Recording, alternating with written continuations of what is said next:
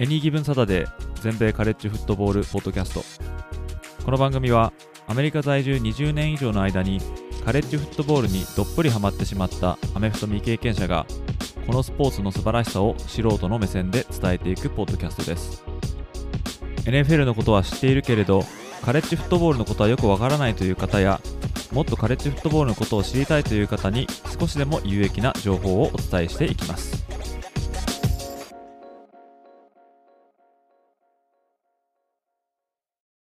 皆様ご機嫌いかがでしょうか？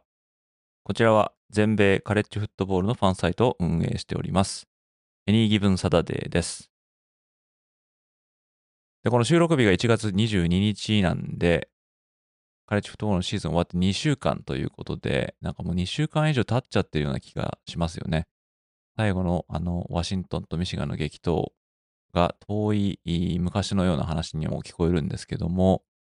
今回はですね、シーズン2、まあ、このポッドキャストを始めたのが2年前で、でシーズン1が2022年、シーズン2が今シーズンの2023年のシーズンということになるんですけども、そのシーズン2の集大成、まあ、最後のエピソードということで、今回はお送りしようと思います。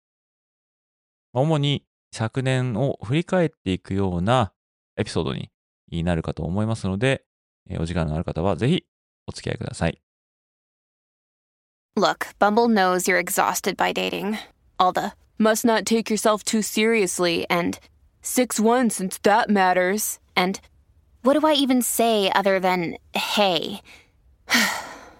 well, that's why they're introducing an all new Bumble with exciting features to make compatibility easier, starting the chat better, and dating safer. They've changed, so you don't have to. Download the new Bumble now.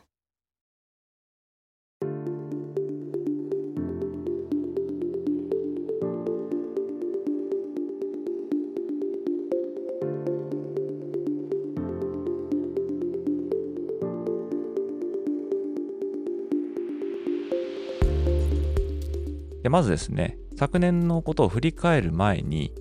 前回、ポッドキャストを配信してから現在まで、えちょっといろんな話が起きているので、ま、それをですね、さらっとかいつまみながらお話をしてですね、えちょっと話題をキャッチアップしておこうかなと思います。前回お送りしたのはですね、1月の12日とかだったと思うんですが、この時はですね、ちょうどカレッジフットボールのプレイオフが終わりまして、そして、ほぼ同時期ですね、アラバマ大学のニック・セイバン監督、彼が引退したというですね、話が出まして、まあ、個人的には、カレッジフットボールのプレーオフが終わったっていうのと同じぐらいのショック度を、まあ、受けたっていうのはあるんですけれども、その収録直後に、ワシントン大学のケイレン・デボアさんがですね、アラバマ大学の次期監督に就任するというニュースがありましたので、えー、それをですね、急遽追加で録音して、まあ、前回のポッドキャストでお話ししたんですけども、このケイレン・デボー監督ですね、まあ、ワシントン大学から来たんですが、あまあ、いろんなところをですね、まあ、転々としながら、ワシントン大学で結果を残して、まあ、アラバマ大学に来たということで、まあ、アラバマ大学っていうですね、名門のチームのことを考えると、まあ、ワシントンでいかに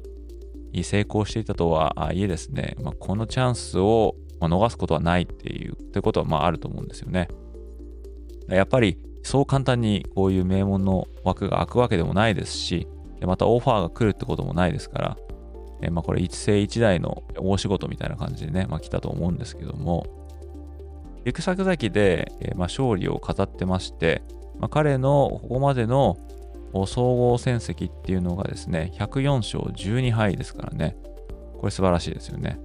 えー、ただそのうちの67勝3敗っていうのが、ディビジョン3のスーフォールズっていうですね、まあ、ちょっとちっちゃい大学ですね。こちらはディビジョン3って言ってもですね、当時、彼がいた時は NAIA っていうですね、 NCAA とちょっと違う団体ですね。ここのチームで、まあでもそれでもですね、まあ、5年行って3回ナショナルタイトル取ってますから、まあ、そこで67勝ですね。でその後は2020年と2021年にフレゾノステート、そして2022と2023でワシントンということなんで、で、この NCAA の FBS レベルでの戦績っていうのが37勝9敗ですね。ってことなんで、104勝12敗ではあるんですが、上のレベルでの戦績っていうのが37勝9敗と。まあ、これをですね、素晴らしい数字と見るかどうかっていうのはちょっとわからないんですけども、まあ、いずれにせよですね、アラバマ大学に今やってきて、まあ、新しい時代が始まるとまいうことでですね、まあ、アラバマの中では、まあ、いろんな不安とかね、あると思うんですけどもね、やっぱりその出てった人がニック・セイバンですから、彼の穴を埋めるっていうのは、なかなか難しいんじゃないかなって思うんですよね。で、これまでの中で、そういったですね、まあ、レジェンド的な監督の後を継いだ人たちってどうなったのかなっていうのを、まあ、ちょっと気になりますよね。パッと思いついたところで言うとですね、ごくごく最近で言えば、まあ、フロリダステートかなと思うんですけども、フロリダステートは、ね、ボビー・バウデン監督っていう方がですね、長きにわたって FSU を指揮してまして、でですね、ビ・バウデン監督はですね、もうちょうど2年前に亡くなってしまったんですけども、彼のフロリダステートでの戦績っていうのがですね、304勝97敗4分けっていう風になってますんで、で総合でも377勝129敗4分けなんで、まあ、レジェンド中のレジェンドと、まあ、言えるとは思うんですけども、ただこのフロリダステート2009年にエバビ・バウデン監督、まあ、引退してるんですが、まあ、どちらかというと、まあ、引退というよりは、ちょっと、まあ、解雇ではないんですけども、もうちょっと彼的にはやりたかったと思うんですけども、まあ、ちょっとですね、成績も落ちてきたし、まあ、年も年だしっていうことで、まあ、ちょっと優待を強いられたっていうところは、まあ、あると思うんですが、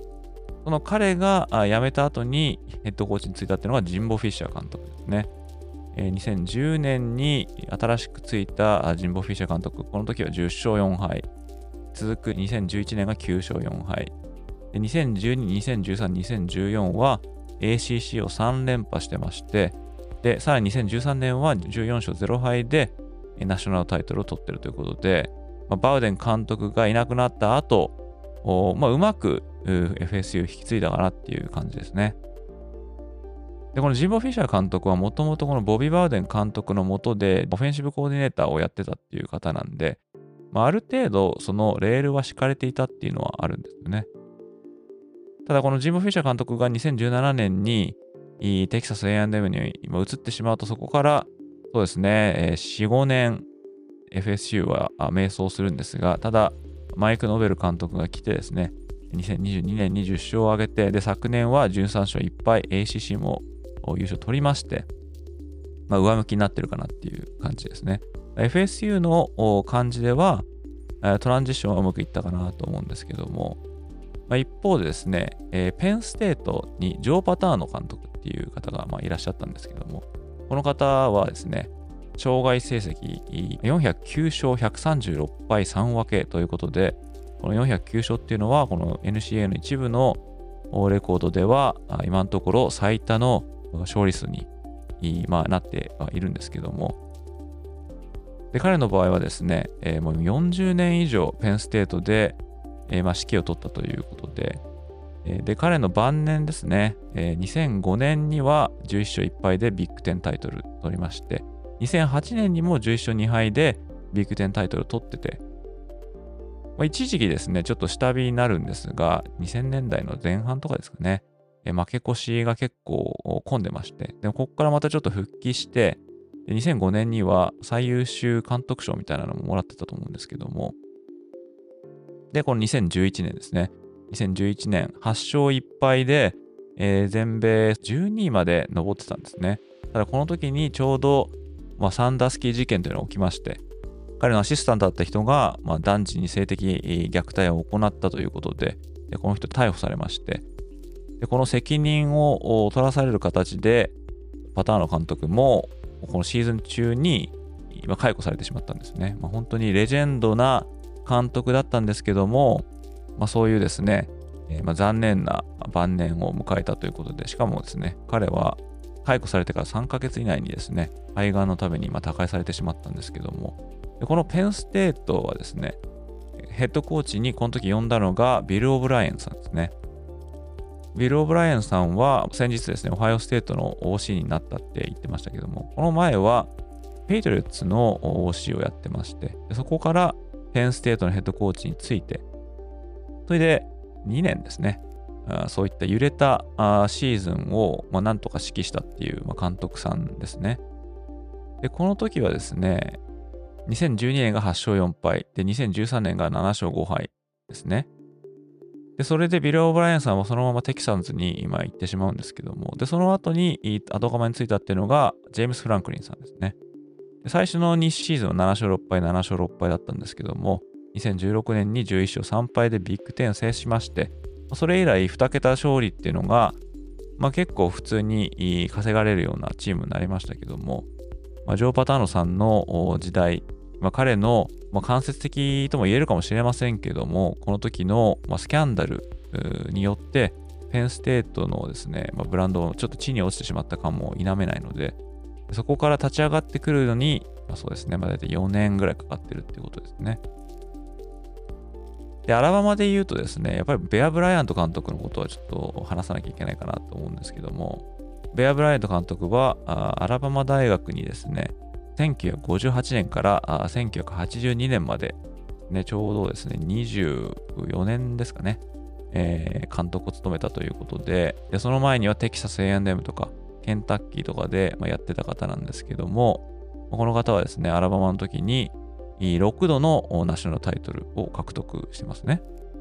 で、それでですね、アラバマでの勝率が232勝46敗9分け。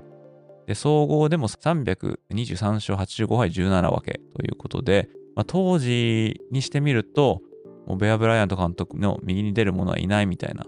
そういう偉大な監督さんだったんですけども、で、この監督さんがいなくなってですね、えー、アラバマ大どうなったかというと、ここからちょっと不遇の時代をですね、過ごすことに今なるんですね。ベア・ブライアント監督が引退したのが82年ですね。その後、レイ・パーキンスさんっていう人がですね、まあ、ヘッドコーチにつくんですけども、その後は8勝4敗、5勝6敗、9勝2敗、10勝3敗ですね。このレイ・パーキンスさんっていうのが、まあ、何をしていたかっていうとですね、ニューヨークジャイアンツのヘッドコーチをしていたっていう方ですね。その彼の後を継いだっていうのが、ビル・カリーさんですね。ビル・カリーさんの1年目が7勝5敗、9勝3敗、10勝2敗。でこのビル・カリーさんっていうのは何をしてたかというとですね、ジョージアテックのヘッドコーチだったんですね。そんな感じでですね、監督をすげ替えてはいるんですけども、なかなかナショナルタイトルは取れないということになってまして、ただ1992年にジーン・スターリングさんの3年目にですね、まあ、ようやくアラバマは優勝を、ま、勝ち取るんですけども、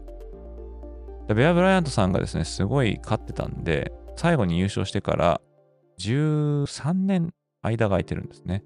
その13年空いただけでも、もう、あなんかもうアラバマ地に落ちたなみたいな、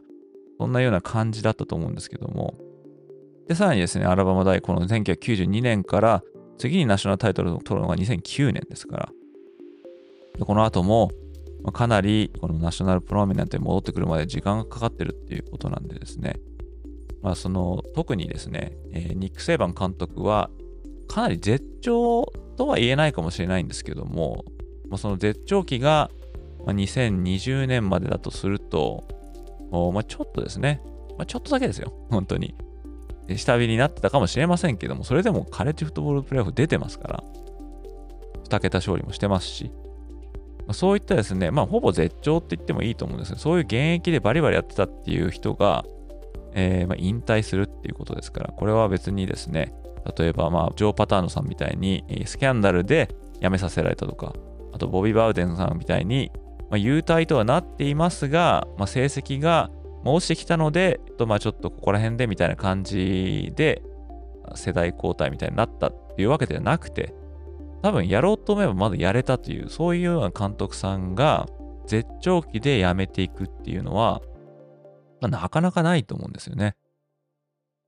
そういった後を継ぐっていうのがこのケイレン・デボアさんですから、まあ、やりづらいんじゃないかなとは思うんですけども。で、またそのニック・セイバン監督のまあ、引退を受けて、まあ、アラバマ大学も非常に揺れてまして、えー、まあ、とにかく、ニック・セイバン監督がいるからって言って、えー、大学に来たっていうですね、選手たちとか、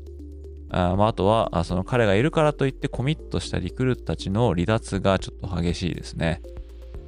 まあ、例えば transfer で言うと、まあ、ケイレブ・ダウンズ。これはですね、1年生だったんですけど、オールアメリカに選ばれてるって将来有望な DB ですね。彼はあオハイオステートに transfer することが決まってますし、また、同じくですね、えオハイオステートに行くって言っていたのが、元5つ星のクォーターバックのジュリアン・セイン。彼は本当数日前にオハイオステートに行くって言ってましたけども、彼の場合はですね、2024年の1月から大学に通い始めてるんで、多分練習もほぼほぼしてないと思うんですよね。コンディショニングとかちょっとしたぐらいかもしれないですね。それで、まあ、セイバン監督の引退を受けて、えー、じゃあ出ていくと言って、オハイオ生徒にコミットしておりますし、また、レフトタックルのカイデン・プロクター、彼も元5つ星のオーラインですけども、彼は地元のアイオワ大学にトランスすることが決まってますんで、でこれまででも最低で25人がポータル入りしているということなんで、まあ、いかにニック・セイバン監督の影響が大きかったかっていうことが、まあ、伺えると思うんですけども、その他には、あまリクルート5つ星と呼ばれているですね、まあ、有能な高校生、まあ、すでにアラバマに行くって言っていた選手ですね、特にこの5つ星のエッジのザイオン・グラティ、えー、ワイドレシーバーのライアン・ウィリアムス、そしてワイドレシーバーのジェイミー・フレンチ、こういった選手はすでにアラバマからデコミットして、えー、また行き先を変えるっていうふうなことを言ってますので、まあ、このアラバマ大学のニック・セイバン監督の引退っていうのは、まあ、いろんなところに影響を及ぼしているということになると思うんですけども、まあ、ここら辺のですね、まあ、影響というか波紋っていうか、こういうのを、まあ、セイバン監督ないし、アスレチックディレクターの方、想像していたかなっていうのはですね、ちょっとわからないんですけどもね。でもまあ、この監督が変わったことでトランスファーしていくことっていうのはそこまで珍しいことじゃなくて、例えば以前だったらですね、オクラホマ大学からリンカン・ライリー監督、USC に出た時、オクラホマからはですね、相当数の転校生出ましたし、ジンボ・フィッシャー監督がテキサス A&M 大を解雇された時ですね。この後もトランスファーポーターに入った選手が続出しましたし、また、フロリダ大学にビリー・ネイピア監督が来るってなった時も、またトランスファーポータルに入っていく選手っていうのが続出したということで、監督が変わることで転校生が増えるっていうのは、まあ、最近よく起きることですけれども、まあ、このアラバマのケースが初めてではないということになると思うんですけどもね。まあ、一つ思うのは、このなんで出ていくのかっていうことだと思うんですけどもね。まあ、アラバマという、まあ、大学時代はま変わらないわけなんですけども、やっぱりですね、ニック・セイバン監督の指導力とか、まあ、彼のもとにいれば、あまあ、ナショナルタイトルゲームに行けると、そして自分を飲ませてくれるというようなことを思ってアラバマにコミットした人っていうのはまあたくさんいると思うんですけども、まあ、そういった選手たちは他にもですね、強豪チームから高校生の時にリクルートされてると思うんですよね。その時に、まあ、ひょっとしたら、えまあ、こっちに来ればあ、これこれこういった NIL のディールがあるよみたいなことで、まあ、非常に強い勧誘を受けた選手もまあいると思うんですよね。まあ、そういった選手が NIL に流れてですね、別の大学にコミットした人もいると思うんですけども、まあ、そうではなくて、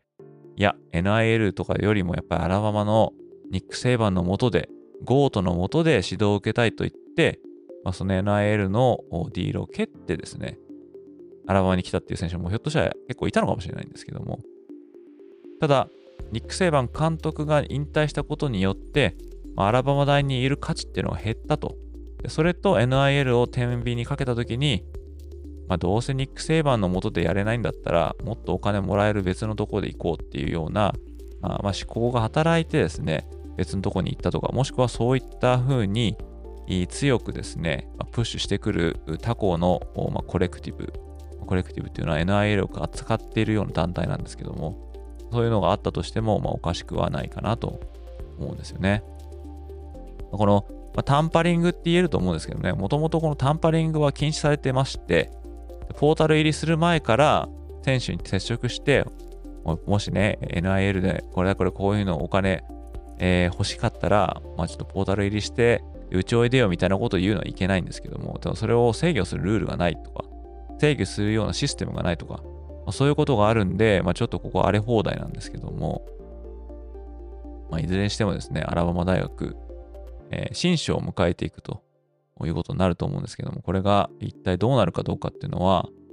シーズン始まってみないとわからないと思うんですけども、まあ、アラバマに残るって言った選手も、まあ、それなりにいますし、また、デボア監督の元チームであるワシントンからも何人かトランスファーしている選手がいますので、そういった面では、戦力に関しては、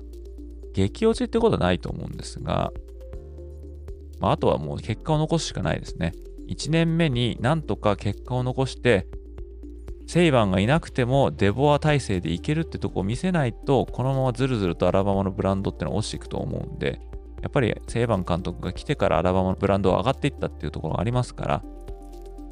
ここ1年ですね、が結構重要になってくるんじゃないかなと思いますね。で、そのケイレン・デボア監督が抜けたワシントン大学ですけども、ここにはアリゾナ大学のジェド・フィッシュ監督っていうのが、そうですね、結構早く決まりましたね。で、ジェド・フィッシュ監督はですね、アリゾナ大学でちょうど3期目を迎えてまして、で、その前は LA ラムスとか、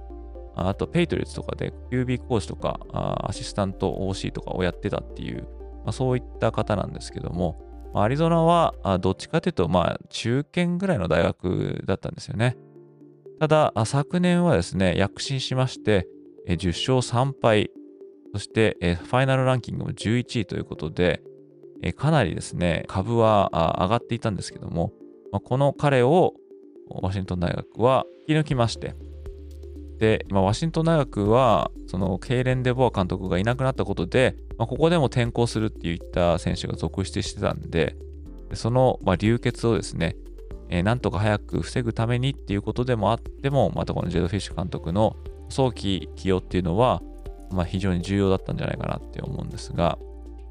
で、このアリゾナ大学ですね、ジェド・フィッシュいなくなったんで、えー、今度はここの後釜には、サンノゼ州立大学のブレント・ブレナン監督を引き抜きました。まあ、ブレナン監督もですね、サンノゼステートで今季、今7勝6敗と、まあ、いうことなんですけども、もともとですね、サンノゼステートすごい強いっていうわけじゃなかったんで、ま、こう勝ち越すことに、ま、意義があるということで、まあ、手堅いいい監督だと思うんですけども、まあ、その監督をですね、なんとかアリゾナは手に入れまして、やっぱりこの吟味はしたかったかもしれませんが、あまり時間かけてると、今度はリクルートが抜けていっちゃうとか、もうそういうこともあるので、まあ、とにかく早く次の監督を見つけなきゃいけないと。まあ、そういうことを考えるとですね、まあ、アスレチックディレクターの手腕が問われるかなって思うんですが、当然、このサンノゼステート、これ穴開いてますんで、ここに誰を添えるのかみたいなことがありますから、これをですね、他の大学のヘッドが抜くと、その抜かれた大学のチームもまたヘッドを探さなきゃいけないということで、まさにこの芋づる的にですね、監督のこの去就みたいなのが続いていくんですけども、これはですね、まあ、今後どうなっていくのかなっていうのは、まあ、どこかで、追っていきたいかなと思います。で、あとはですね、まあ、最近、えー、取り沙汰されてるのは、ミシガン大学のハーボ監督が NFL するかどうかっていうことですよね。で、まずチャージャーズがインタビューして、で、アトランタ・ファルコンズもどうやらインタビューしたみたいなことがありまして、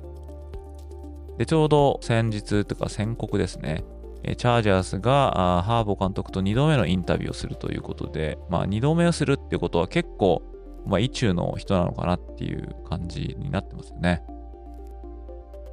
ミシガンのハーボ監督、もともとは NFL で監督をしていた人、まあ、その前はカレッジだったんですけども、まあ、49ers で監督を務めまして、で、スーパーボールにもね、行ってるんですよね。そこでは、ちょっと今、レイベンズの監督やってるジョン・ハーボさん、お兄さんですけども、このハーボーボールなんて言って、兄弟対決あって、まあ、結局これはお兄さんのレイベンズが勝ったんですけども、まあ、NFL でやっていて、で、結果も残してますので、まあ、いつでもですね、NFL の空きが出るとハーボ監督なんじゃないかって、まあ、言われていて、その度にハーボ監督は、まあ、ちょっと色気を出してですね、行くかな行かないかなみたいなことをするんですが、まあ、結局ミシガンに残ったみたいなことをしてるんですが、今回は報道されてるところを見ると結構本気で、えー、インタビューしてるっぽいですよね。えー、まあ、そうなると、ひょっとしたらミシガン大学からいなくなってしまうかもしれませんけども、まあ、ミシガンには9年いてですね、まあ、ようやくナショナルタイトルを取りまして、まあ、ビッグ10も3連覇、オハイオステートにも3連勝ということで、まあ、実際もうやるべきことはやったのかなっていうことは、まあ、言えるかもしれないですよね。まあ、彼はもともとミシガンの OB なんで、まあ、ここで骨をうずめようと思えばうずめられるのかもしれませんが、まあ、一方で、まあ、彼の性格とか、まあ、あとはちょっと今ですね、ミシガンはハーボ監督が、まあ、起こしたというクルーティング違反がありまして、これが今 NCAA の審査中なんですね。これがもし黒とかなると、ジム・ハーボ監督、ちょっとレジュメに泥を塗るみたいなことになりますんで、まあ、泥を塗っていうのは自分自身なんですけども、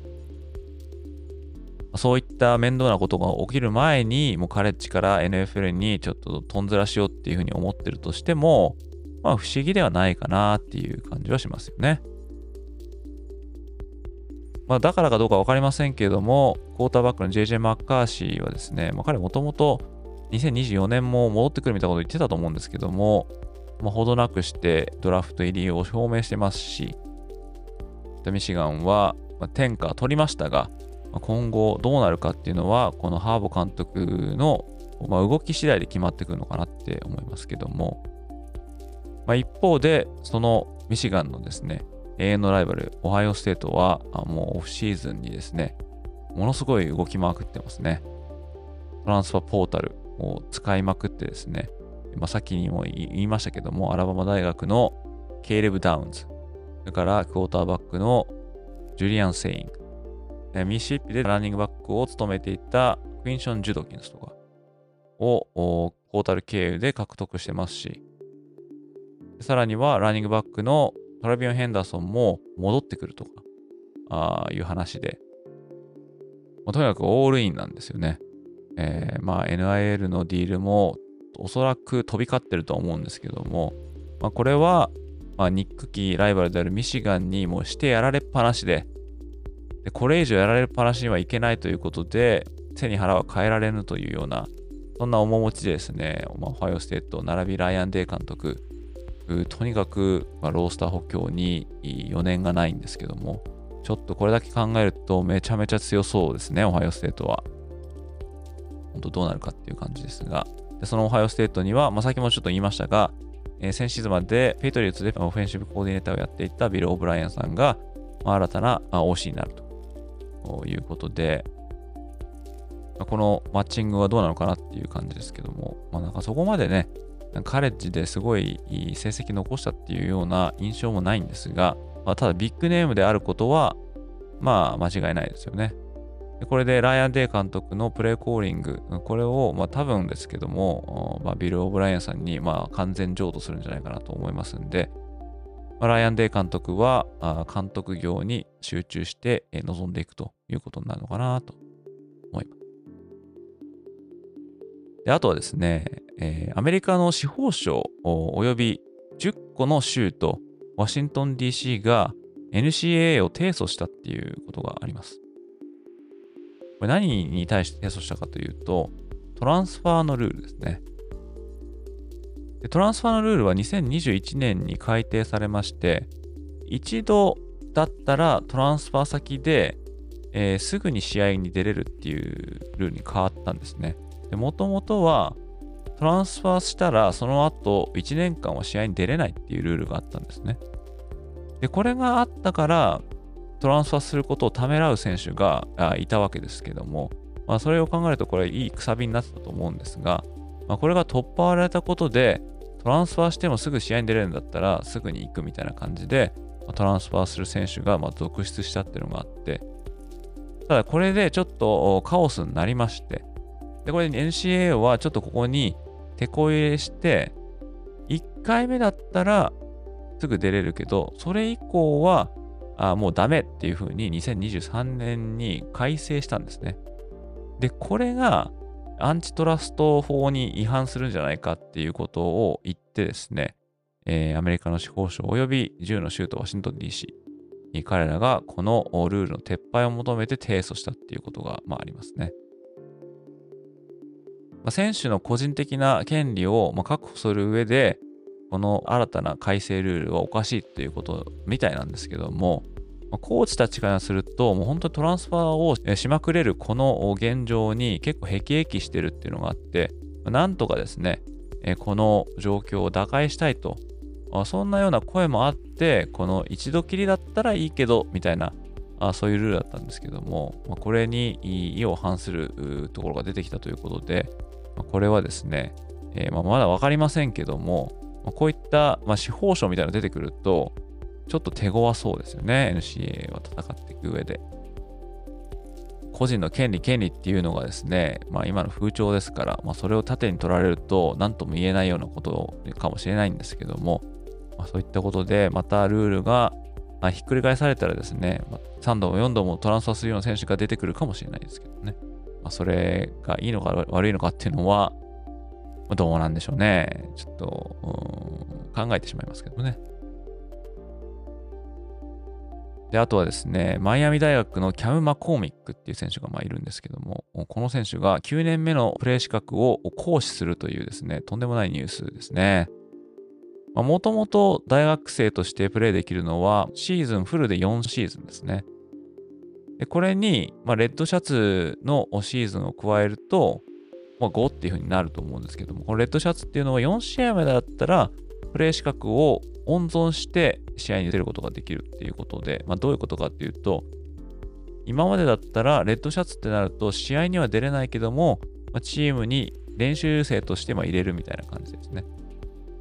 で、2年目の時に、レッドシャツフレッシュマンということで、プレイ資格は1年目が始まるということで、えレッドシャツの4年生になると、まあ、5年目っていうことになるんですけども、まあ、これが普通だったんですが、このレッドシャツでも試合に4試合まで出れるということで、これは、ま、レッドシャツの選手にも実戦経験を与えようということで、こういったルールが、まあ、ありまして、そしてコロナが来まして、で、コロナは2020年ですね。この時に大学に在学していたっていう選手すべてに無条件でもう1シーズンのプレー資格を与えるっていうのができたんですね。だから、まスーパーシニアとかいうのは、まあ、6年目とかいうね、くくりで言われるんですけども、その他にメディカルレッドシャツっていうのがあるんですね。これメディカルレッドシャツは、あま、シーズンの確かですね、3試合とか30%とか、まあそんな感じだったと思うんですが、これ以内にもしシーズンエンディングの怪我を負ってしまったとしたら、えー、そのシーズン丸々セーブできるっていうことですね。例えば、あ開幕戦で ACL 切っちゃったとかいう選手は、えー、まあ1試合に出てますけども、丸々そのシーズンの分の1年間を余計にまた後でプレーできるっていうことで、まあそういった選手で、まあ7年目とかいうね、選手っていうのはたまに聞くんですが、ただこのマッコミックはですね、9年目っていうなってるんですよね。っていうのは、足を骨折して、で、ミスしまして、シーズンを。そしてその怪我が治らなくて、次のシーズンもダメで。で、えー、2021年かな、えー、オレゴンで、えー、アキレス腱を切りまして、でこのシーズンも、まあ、メディカルレッドシャツということで、全部で3年分のメディカルレッドシャツを、まあ、受け取ったということで、だからプレイしている時間っていうのは別に9年丸々ってわけじゃないんですが、在籍しているのが9年目ということになるわけですね。えー、今年の4月で26歳になるこのマッコーミックはですね、現在、イーグルスで活躍しているジェイレン・ハーツとか、あとは 49ers でやってるニック・ボーサと同じリクルーティングクラスということなんで、まあ、彼らはね、もうすでに NFL 入って3、4年経ってますから、でもまだカレッジやってるっていう、ことになりますね。えー、なかなかすごい決断だと思うんですけど、でもですね、この話出た時は、彼はさすがに9年目はないだろうっていうふうに言ってたんですが、まあ、心変わりしてもう1年やるっていうふうに、なったわけですね。これひょっとしたら、マイアミ、まあ今マイアミにいるんですけれども、もともとオレゴンだったんですね。ひょっとしたらこのマイアミにいることで、えー、巨額の NIL のディールをもらえるんで、だったら9年目も大学最後の年として、まあ、マイアミに行って、まあ、NIL のディールでお金を儲けて、NFL に行けるような器じゃないと思うんで、だからその NIL でもらえるときはもらえるだけもらっとこうっていうことで、ひょっとしたらマイアミに残留したのかなっていうのが、まあ、個人的な考えというか、あれですけども、まあ、これが違ったら大変失礼しましたということになりますが、えー、そういったですね、えー、9年目という、まあ、日本では多分考えられませんよね。えーまあ、授業は取らなきゃいけないんで、これ授業どうしてんのかなって思ってしまうんですけどもね。そしてですね、ACC から、まあ、フロリダステートが脱退するかっていう話もですね、ちょっと出てまして、で、この ACC にはですね、2036年までの契約っていうのがどの大学にもありまして、で、この契約以内に出ていこうとすると、巨額の違約金が発生するんですね。で、さらには ACC がその期間の間、それぞれのチームのホームゲームの放映権を持っているので、出てしまったとしても、自分のホームゲームの放映権を得ることができないっていうことがあって、それを取り返せないんで、その損失ですね。脱退するために違約金とホームゲームの放送権を、手にできないっていうその損失、その額を全部合わせると、約572 million。日本円で言うともう600億円以上の損失ということなんで、まあ、それがネックになってなかなかみんな出れないっていうのはあると思うんですが、まあ、フロリダステートはこの ACC にま嫌気がさしまして、なんとかこの違約金とか、あと放映権を放棄せずに ACC を脱退できないかということを、ま、法律の、まエキスパートと話し合って、えー、ま、そういう動きをしようと思ってるんですが、逆にですね、今度 ACC が、フロリダステートが、まあ、そのルール違反だみたいな感じで、この訴えるみたいな動きも出てまして、ここら辺もね、どうなるかっていうのは気になるところですけども、まあ、ACC を出て FSA どこ行くんだって話もまあありますんでね。えー、まあそんな感じでですね、まあ、ちょっと思ったより長く話してしまいましたが、シーズンが終わってから今までのトピックをちょっと振り返ってみました。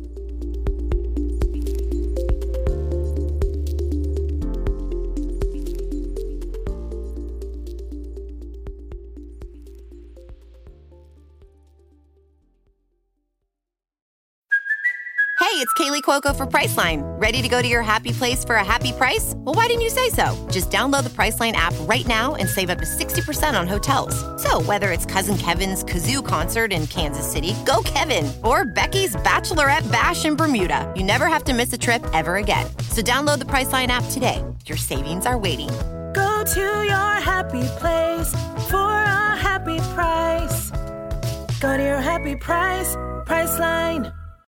When you need mealtime inspiration, it's worth shopping Kroger, where you'll find over 30,000 mouthwatering choices that excite your inner foodie. And no matter what tasty choice you make, you'll enjoy our everyday low prices, plus extra ways to save, like digital coupons worth over $600 each week. You can also save up to $1 off per gallon at the pump with fuel points. More savings and more inspiring flavors make shopping Kroger worth it every time. Kroger, fresh for everyone. Fuel restrictions apply.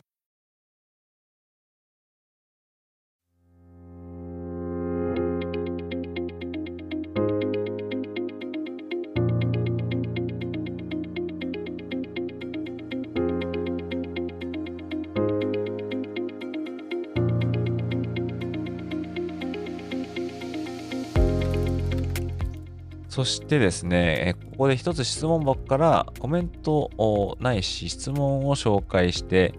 み、ようかなと思います。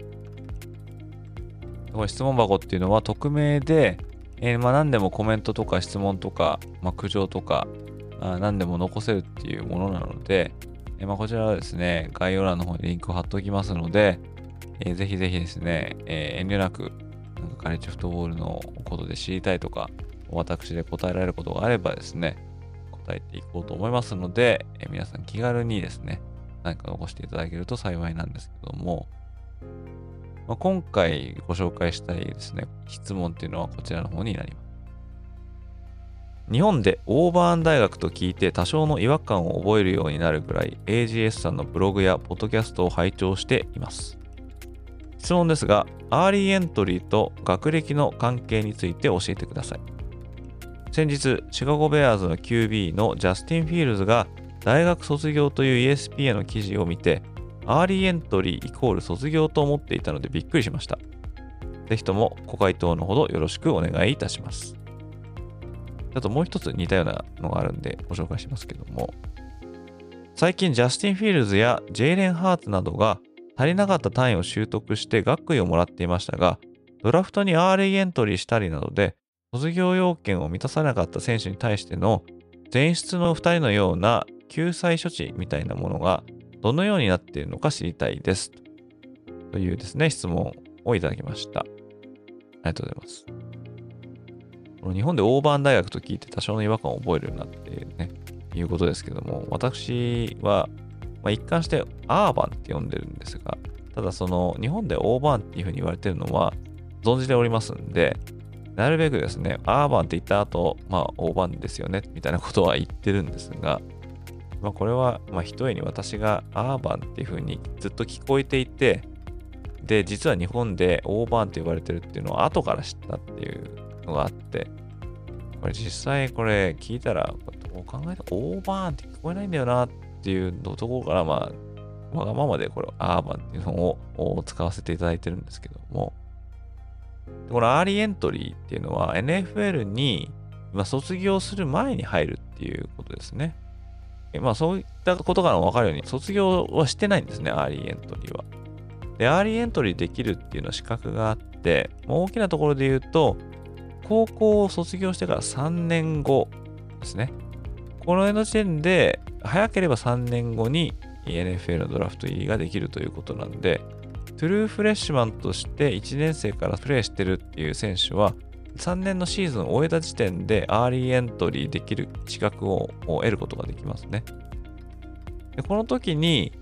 学士号を取得するのに十分な単位を持っていなかったら、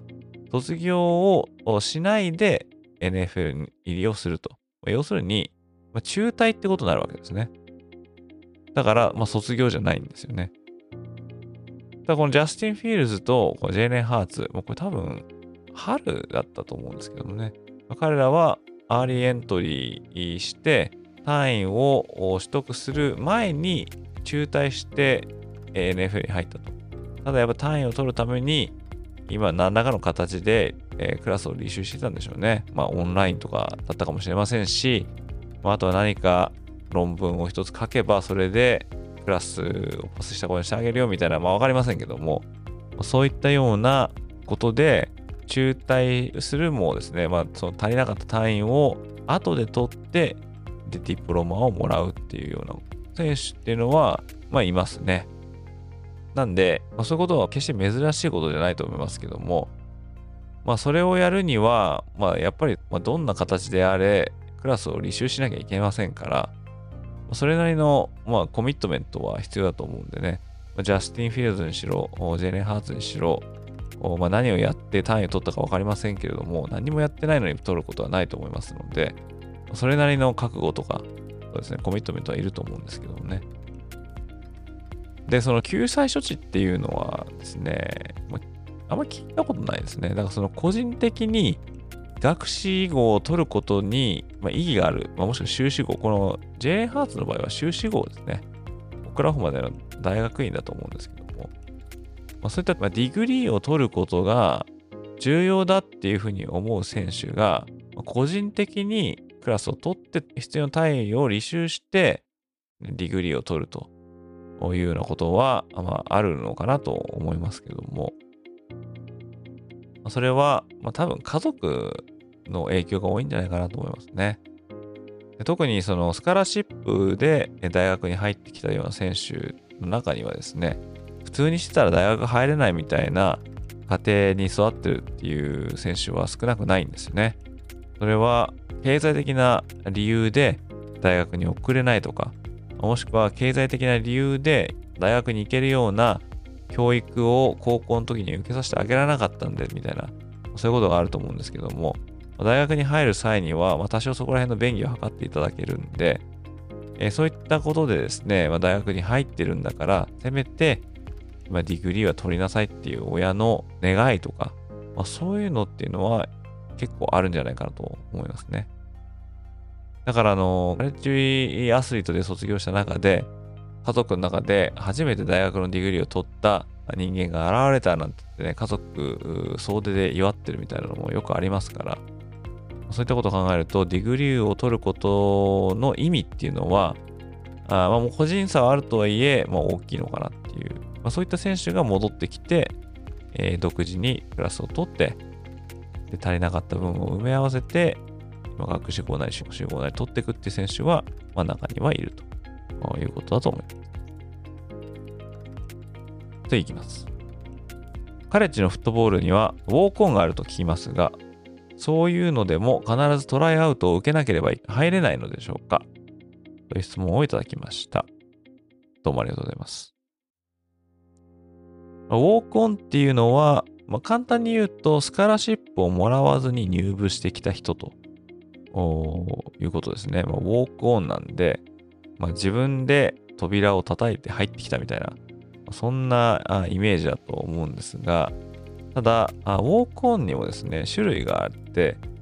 で、一般的に walk-on として入ってくるっていうのは、 preferred walk-on っていう選手だと思うんですよね。でこの preferred walk-on っていうのは何なのかっていうことですけども、この walk-on の、まあ、ツイートなる単語っていうのは、まあ、スカラシップ、まあ、スカラシップアスリートみたいな、あの、あると思うんですよね。これは、あスポーツ奨学金を得て、大学から勧誘されて入ってきたという選手ですね。で、このスカラシップを与えられる数っていうのは FBS では決まっておりまして、これが85人分っていうふうに決まってるんですね。全体のチームのロースターっていうのはだいたい100人から110人とかふうに言われてますから、85人のスカラシップを持っている選手以外の、まあ、約20から25人ぐらいの選手っていうのは、まあ、ウォークオンっていうことになると思うんですね。スカラシップをもらってないということで。で、これリクルートされて、ウォークオンで入ってくるっていう選手もいるんですね。だ例えば、まあ、すごい君取ってあげたいんだけど、まあ、スカラシップを上げる枠がないと。だから、もし自力で入ってこれるんであれば、部に入れてあげるよっていうですね、そういうことがプリファード。まあ、優遇されたウォークオンっていうような、まあ、役ができるかと思うんですけども、まあ、それに対して、正真正銘ですね、リクルートもされてなくてですね、で、まあ、大学によっては、まあ、トライアウトみたいなのを行うチームもありますんで、でそれを経て入れた選手っていうのは、本当に本当のウォークオンというふうに言えると思うんですけども、まあこれは全部の大学がトライアウトやってるのかどうかっていうのはちょっとわかりませんが、まあ、リクルートをしてスカラシップを与えて入ってくる選手と、プリファードウォークオンで入ってくる選手で、まあ、おそらくロースターっていうのは埋まると思うので、まあ、あえてですね、えー、そういった選手じゃない、ちょっと入れてくれみたいな選手をトライアウトで拾ってくるっていうことをするっていうのは、しなくてもいいチームっていうのは多くあると思うんですけども、まあ、個人的に覚えてるのは、まあ、ペンステートが今ね、そういうプログラムがありますよね。ちょっと前にイーライ・マーニングがね、なんでしたっけ、チャッド・パワーズかなんか偽名を使って変装して、このペンステートのトライアウトに参加したみたいな、そういうのあったと思うんですけども、うん、とか、テキサステックでも昔なんかやってましたけどね。そういうのがあったり、まあ、なかったりっていう感じなんで、まあ、トライアウトを受けなくても入れてもらえる walk-on というのは、まあ、あると。そういうのは大抵プリファードウォークオンというような区別がされているということになると思います。次の質問いきます。シンプルに、カレッジ現地観戦しますか？という質問ですね。ありがとうございます。カレッジの現地観戦はですね、実は最近は全然できてないんですよね。で、ちょっとさっき思い出してみたんですけども、まあ、多分最後に現地観戦したのは、2009年のロースボールかなというですね、感じですね。ひょっとしたらその後あったかなってもないと思うんですよね。これが多分最後ですね。2009年ですからね。14年ぐらい前ですもんね。で、これはペンステートと USC が戦った、まあ、試合だったんですけども、これが多分、観戦は最後ですかね。なかなかですね、えー、思うようにいろんなとこに行けないんで、ぜひぜひですね、いろんなとこ行ってみてみたいんですけども、これは多分、そうですね、まあ、老後の楽しみにとっとこうかなと、労働トリップかなんかしてですね、毎週毎週違うところを旅しながら訪れるみたいなのは、私にとって非常にま夢でもあるんですけども、ということなんで、まあ、現地観戦、まあ、結構してた時はありましたが、最後にしたのはま2009年のローズボールということで、まあ、あとはテレビで観戦させてもらっております。ということで、今後もですね、質問箱の方にどしどし匿名でも家出で構わないので、質問、コメント、あとはサジェッションとか、不満、不平、苦情、もう何でもいいんで、えー、残していただけるとですね、まあ、こういった感じで音声配信でご紹介していこうかなと思いますし、またネタがない時のですね、いい、いい話のネタになるんでそ、そういった面でもですね、活用させていただきますので、気兼ねなく皆さんぜひこの質問箱をご利用ください。